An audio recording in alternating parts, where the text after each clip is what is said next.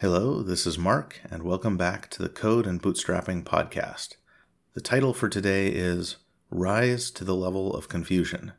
And what I'm talking about is there's a feeling that a lot of new developers or students or people just learning how to code feel that it's really confusing and they're stuck and they're just bashing their head on problems for hours and hours, sometimes days, that other people could just solve in 20 minutes. And not only that, but they wouldn't even be that confused. Or uh, the feeling of when you might have a fairly small program, but the logic is a bit tangled and there's a bug in it, and it could just take you forever to find where the bug is and fix it. But someone else who's more experienced could just quickly, uh, through a process of divide and conquer, uh, narrow in on it and fix it without too much trouble. And I think there is some truth to it, especially if there's a limited domain and you know it very, very well. Then maybe you really won't be confused about much of anything with it. But it's also a bit of an illusion. And the reason for that is because the domain of programming that most people work on now is vast.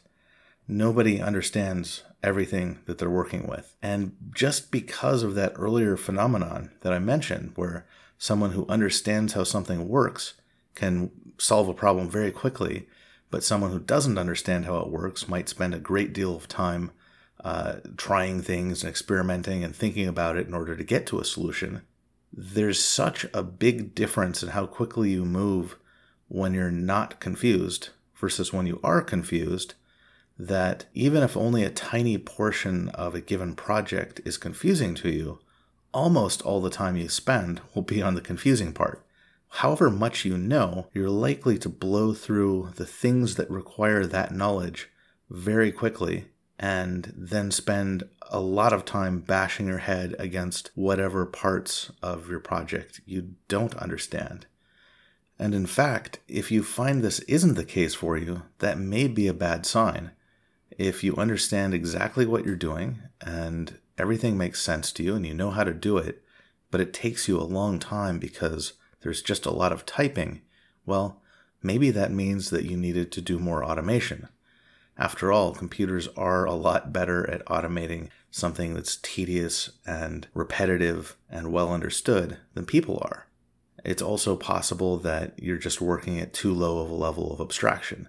Um, if you've ever done the excellent course called NAND to Tetris, you'll see how the beginning you're just working with individual logic gates and then you're working with chips and then an entire CPU, and then you're building an operating system on it and an assembly language, and then you make a, a C-like language and you make a, a Tetris game. If you had tried to build that Tetris game out of logic gates, it definitely would have taken a long, long time and it would have been pretty tedious. So, what I think is probably a good way to go about development is if you are pushing through the things that you understand well, making sure that you actually do have a solid handle on how it works before you try to move up an abstraction.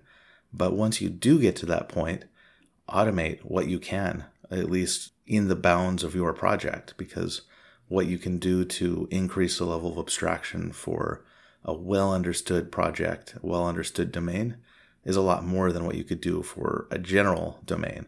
And that's why we have domain specific languages. That's why we have uh, editor macro expansions to create common blocks of code that we use for you know every function or every module that we make and other useful tools like that that we can use to move more quickly so that hopefully each of us can rise to the level of our own confusion without wasting a lot of time on ceremony and tedious tasks and then really spend our time where it matters the most, which is figuring out the more difficult parts.